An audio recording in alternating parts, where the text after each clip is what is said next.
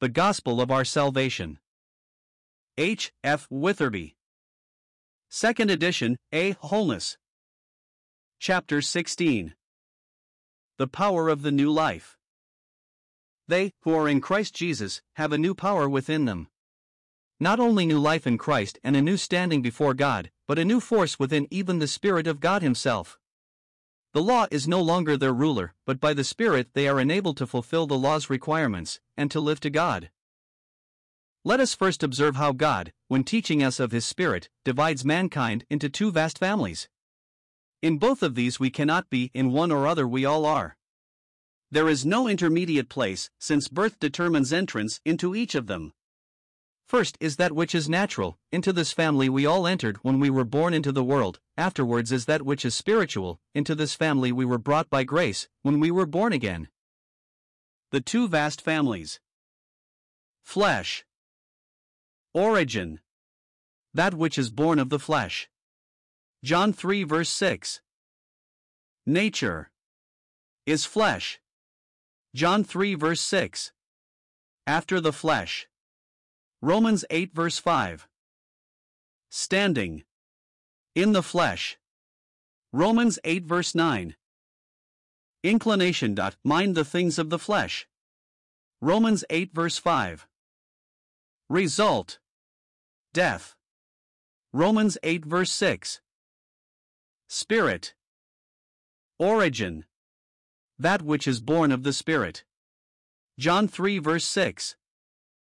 Nature is spirit. John 3 verse 6. After the Spirit. Romans 8 verse 5. Standing in the Spirit. Romans 8 verse 9. Inclination. The things of the Spirit. Romans 8 verse 5. Result. Life and peace. Romans 8 verse 6. Further, let us take heed to what God says respecting the powerlessness of the flesh to do His will, a word of warning not to be passed by in our day of religious boastfulness. A word equally applicable to the sinner in his fallen nature, or to the saint as to his fallen nature. 1. The fleshly mind is enmity against God. 2. For it is not subject to the law of God. 3. Neither indeed can be. So then they that are in the flesh cannot please God. Romans 8 verses 7 to 8. When a man believes on Christ, he has everlasting life, and is born of the Spirit. This is his birthday in divine things. Thus he enters the family of God's people. And as he receives life by the Spirit, so is the Spirit the power for living out practically the life he has in Christ and from Christ.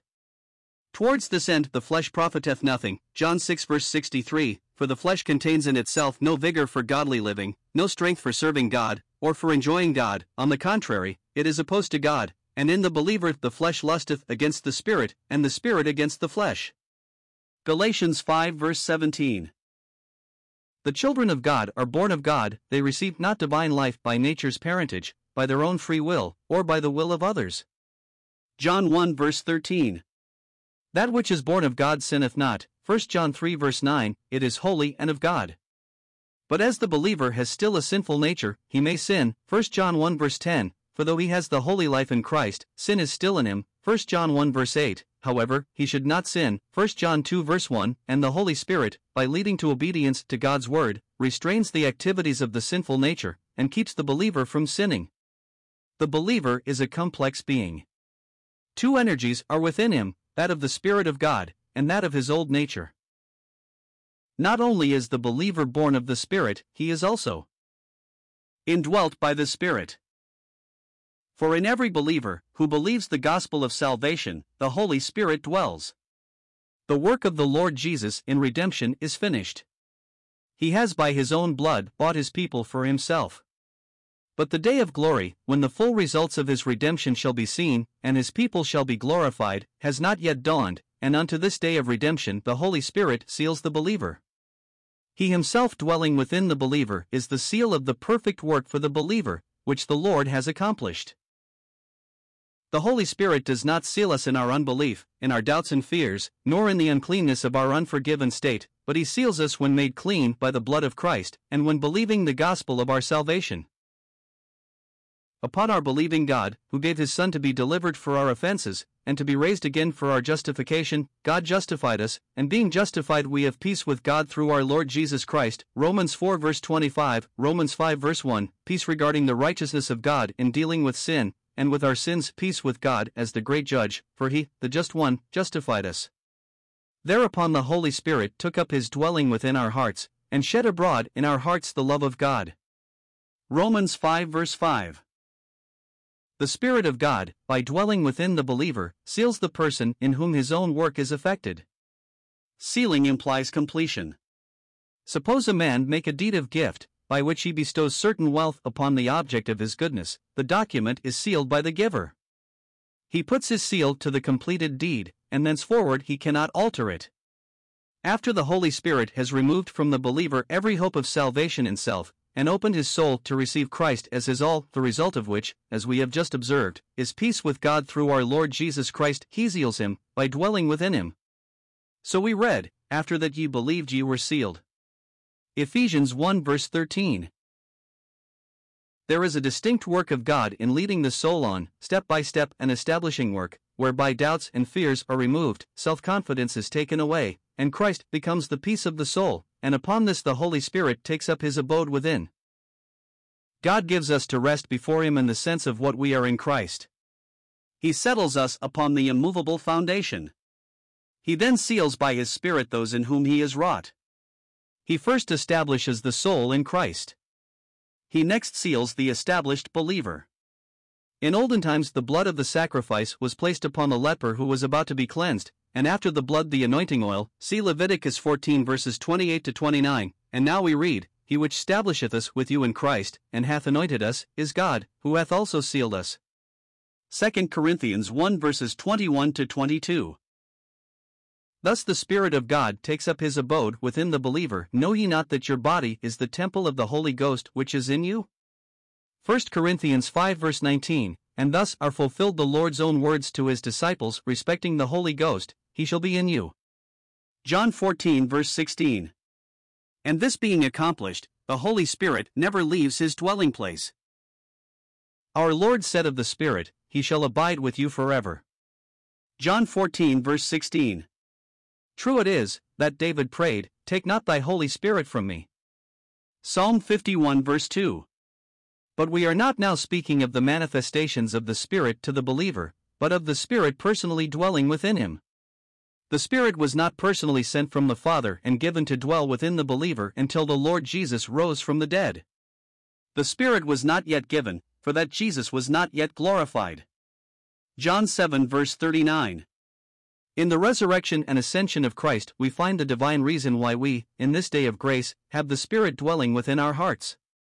Our privileges are based upon the finished work of Christ and are consequent upon our Lord's glory.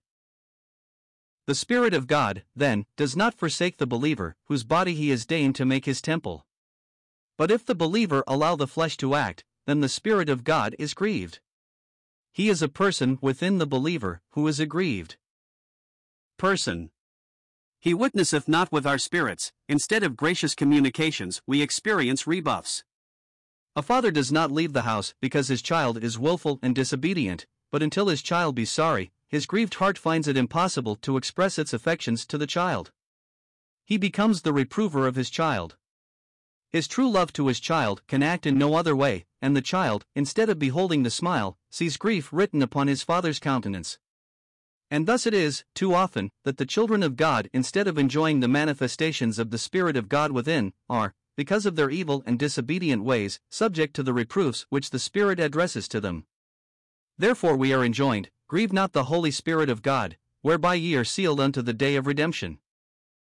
Ephesians 4 verse 30. The Holy Spirit of God, who dwells within his people, takes up his abode in their hearts as the Spirit of sonship. Ye are all the sons, lit.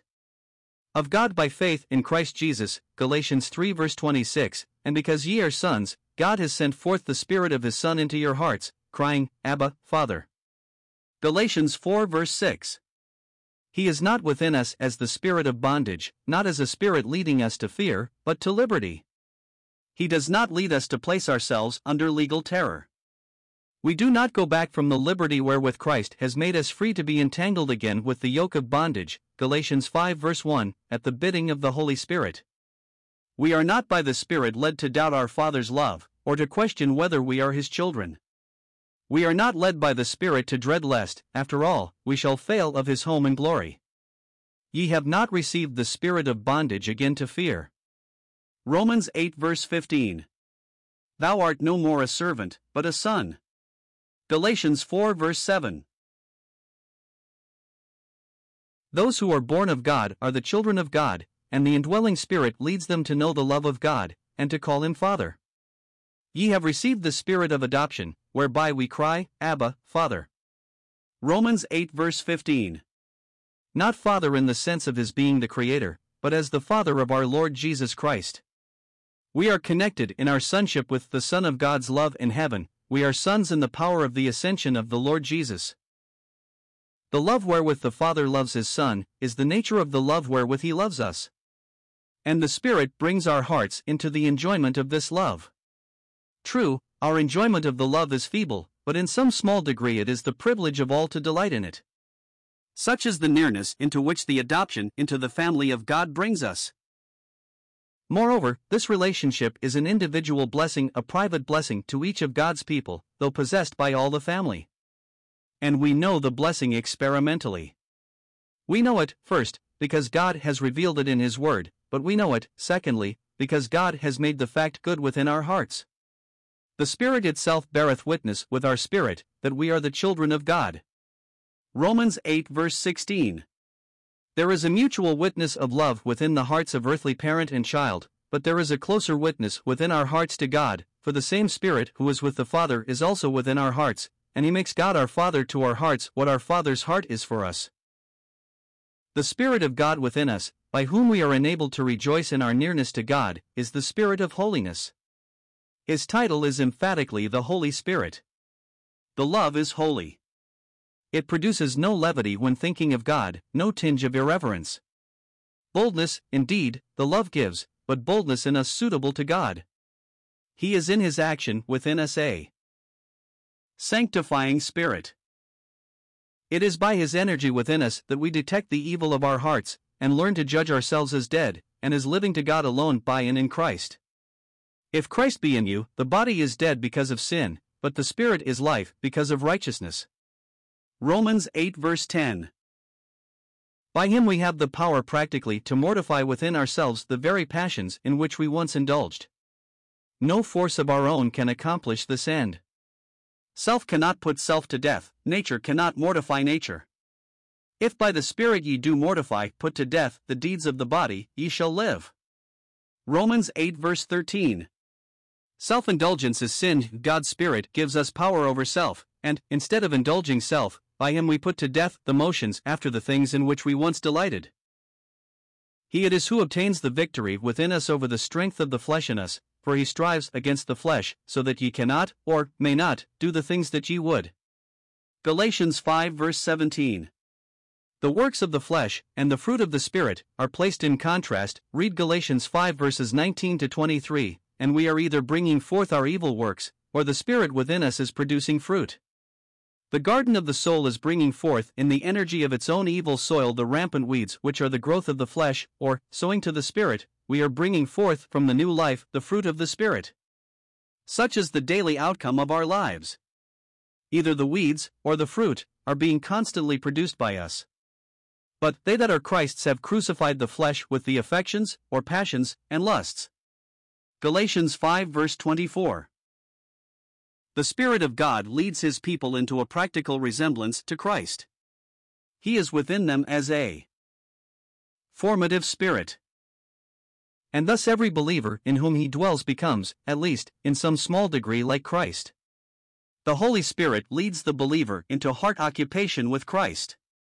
He is the power by whom we behold Christ where He is in glory, and recall Him where He was on earth, and thus are changed into His image, and though there may be only very slight resemblance, yet there is some resemblance to Christ in all the members of God's family. So that it is said, Hereby know we that we dwell in him, and he in us, because he hath given us of his Spirit. The Spirit of God also in indwelling the hearts of his people succors them in their difficulties and trials, he is. Our Comforter, John 14 verse 16, Helper and Intercessor. Romans 8 verses 26 to 27. The Lord Jesus was the comforter of his own while he was personally with them upon earth. Now, in the absence of Jesus, the Spirit of God has come and has taken up his gracious work for the weak and tried children of God. As Comforter, the Holy Spirit abides with the believer forever. Unseen and unknown by the world, he dwells in and with his people, and ministers to them Christ and the Father's love. The Lord, in order to make good to us the blessings he came from heaven to bestow, had to die and leave this world, but the Holy Spirit has come to us, being sent from heaven by the ascended man, Christ Jesus. He has united us to Christ, and the blessings being all ours in Christ, it is His gracious ministry to comfort our hearts, by filling us with the realization of the blessings and the love of the blesser. The joy which fills the breast of the believer is due to the presence of the Spirit, who is the well of water within him springing up unto everlasting life. We are weak and ignorant, and He who dwells within us has been graciously pleased to become the helper of our infirmities. By reason of our weakness, we cannot grasp the things of God firmly, and the Holy Spirit is a power within the new man to lay hold of these things for us, so that we may receive the fullness of their blessings. Weakness is essential to God's people. Power belongs to God. And the Almighty Spirit of God is our helper in our weakness and infirmity, so that thus our very weakness becomes by grace the occasion of constant and priceless blessing to our souls. Our danger lies in self sufficiency. The Spirit is our intercessor. We know not what we should pray for as we ought. We may have only the true desire, being ignorant of the right way, and then it is that he who searches the hearts knows what is the mind of the Spirit, and hears his groanings which cannot be uttered. It is a far deeper thing to have the right desire than to have the right words. Speaking practically, it is the smaller thing to have intelligence respecting the Father's will, the great thing is to have true desires to do that will. There are children of God living in known transgression of their Father's will, whose consciences are becoming seared as with a hot iron, and whose souls are losing their sensitiveness, while on the other hand there are the children of the Father with but small intelligence, whose consciences are tender, and whose souls are true. It is the latter who enjoy the manifestation of the love by the Spirit. The solemn question to be answered, in the presence of the great searcher of hearts, concerns our practical state, and where this is as God would have it be, then follows the availing intercession of the indwelling Spirit. He makes intercession for the saints according to God, in entire uniformity with the character and will of God. How much uttered prayer is after all no prayer at all? How vain is eloquence, in the view of these groanings which cannot be expressed? And how frequently we pray out the wishes of our own wills, so that numbers of our requests are, after all, not according to God, and therefore, not made in the Spirit, nor helped by His intercession. Let the sincere soul take courage. Let us be assured that the abundance of God's grace has not yet been fully realized by us. There is more to be practically received. Is our joy yet full? And if our hearts be full at this moment, there is a divine power which enlarges the heart to receive more. There is no limit to the blessing which the Spirit of God will manifest to us, only let us sow not to the flesh, but to the Spirit. Distressed as the most downhearted may be, he has an abiding comforter weak as the weakest may be, he has an almighty helper, ignorant as the most simple may be, he has an all wise intercessor. The indwelling Spirit is further. Our power for knowing God, and our power for testimony for God. The natural man knows not the things of God. 2 Corinthians 2 verse 14. Science cannot search them out. They are spiritually discerned. A blind man knows not in himself what are the beautiful colors of the flower, he has no sense of sight to perceive this loveliness of God's handiwork. Our power for discerning divine things lies in our having the Spirit of God within us, who is as eyes to our souls. The wisdom of God is foolishness to the natural man. But as it is written, Eye hath not seen, nor ear heard, neither have entered into the heart of man, the things which God hath prepared for them that love him. But God hath revealed them unto us by his Spirit. 1 Corinthians 2 verses 9 to 10. The simplest believer upon earth, having within him the Spirit of God, knows more of God's things than the wisest of men not having the Spirit, just as the unlettered man, blessed with sight, knows better, practically, what color is, than all the scientific blind men in the world put together. The natural man may sit in judgment upon God's word and God's character, but to the Christian, his pride resembles that of a council of deaf men giving their opinion upon harmony. And thus it is that the oppositions of science, falsely so called, 1 Timothy 6 verse 20 Leave the simple believer, who possesses heart knowledge of Christ, unmoved and immovable, he having within him a power for apprehending God. The believer can truly say, We have known and believed the love. 1 John 4 verse 16 The unbeliever knows neither the Son nor the Father who sent him, nor the love. And this is life eternal, that they might know thee the only true God, and Jesus Christ, whom thou hast sent. John 17 verse 3 let us then inquire whether this blessed knowledge be ours. We live in a day that boasts of knowledge, but heart knowledge of God will alone stay us in time and avail us for eternity. Jesus spoke of his knowledge of his Father in the face of religious pretension, such knowledge was his constant joy in his lonely and misunderstood path below, and, by grace, those in whom the Spirit of the Son dwells have, in degree, the same knowledge. The power of testimony for God is also that of his Spirit. God's servants are simply receptacles for his power. The treasure of the knowledge of God is stored in earthen vessels, that the excellency of the power may be of God, and not of us. 2 Corinthians 4 verse 7. And it is while we practically recognize this fact that power issues from us. It is a truth that calls for earnest prayer, in order to be in any degree lived out. To own the truth theoretically is not acting upon it. We may acknowledge that it is not by might, nor by power, but by the Spirit, and yet lean upon fleshly props, or betake ourselves to worldly energies and carnal means, and thus deter the Spirit of God from using us as vessels for God's glory. So soon as self begins to assert itself, the Spirit is grieved. The Apostle said his speech was in demonstration of the Spirit and of power, 1 Corinthians 2 verse 4, and that he spoke not in the words which man's wisdom teacheth, but which the Holy Ghost teacheth. Verse 13. And again, our gospel came not unto you in word only, but also in power, and in the Holy Ghost. 1 Thessalonians 1 verse 5. In a day of much independence of God, we do well to search our hearts, and to inquire whether we really believe what we say we believe, respecting the Holy Spirit as our power for testimony for God, and also to test the means adopted, and to gauge the principles guiding us in our service of God we will only touch upon one more blessing which is ours by the indwelling Spirit. The Holy Spirit is in us the earnest of our future bliss. What we have hitherto seen respecting the Spirit of God relates to our present portion by Him, but there is the vast future, eternity is before us. Having the Spirit, we can look right into eternity, and the more we look, the more calm and glorious does it appear. The Spirit Himself is the earnest of our inheritance, Ephesians 1 verse 14, and, as the earnest, is present in our hearts. 2 Corinthians 1 verse 22. The blessings which we now possess, and which are ours practically to enjoy through Him, did we but fully enter into them, would evidence to us what the great future will be, and the believer, in whose heart the Spirit is, does receive the sample of the gladness of future bliss. There are moments in his life when the Spirit, being ungrieved and unhindered, gives him such tastes of what is yet to come, that he rejoices with joy unspeakable and full of glory. God has promised us glory, and our faith trusts God's righteousness in keeping to his word, in hope of the fulfillment of which we wait for the coming day, we through the Spirit wait for the hope of righteousness by faith.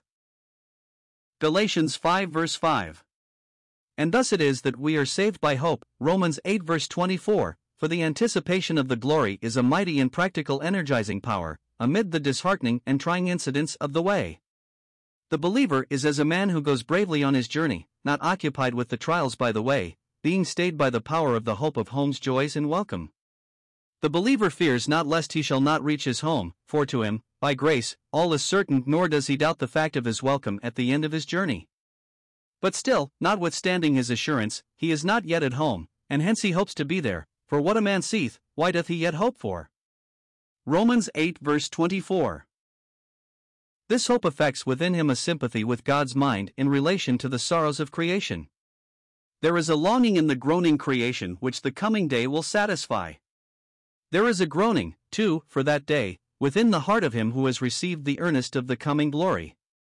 The creature, in the captivity of its present sorrow, stretches out its neck, as it were, looking for the deliverance which shall be its portion in the day of the liberty of the glory of the children of God. Romans 8 verse 21. The believer longs to be free from his vessel of sin and death, to be quit of its weight, and delivered from its weakness, and he waits for the redemption of his body. Verse 23. The blood of Jesus has redeemed his soul, but the body of the believer, in common with the rest of this groaning creation, is under the power of weakness and sickness, and is still in the scene where Satan rules. His heart has found its home, but his body is still on earth, and a body of humiliation. But he will be changed. How soon he knows not. He looks forward to be clothed upon with his house which is from heaven, then he shall be fashioned like his glorious Lord, and, holy and without blame before God, his endless portion shall be the liberty of the glory of the children of God, liberty to be enjoyed in company with the companions and friends of his path below, and in the presence of Jesus, the eternal brightness of glory.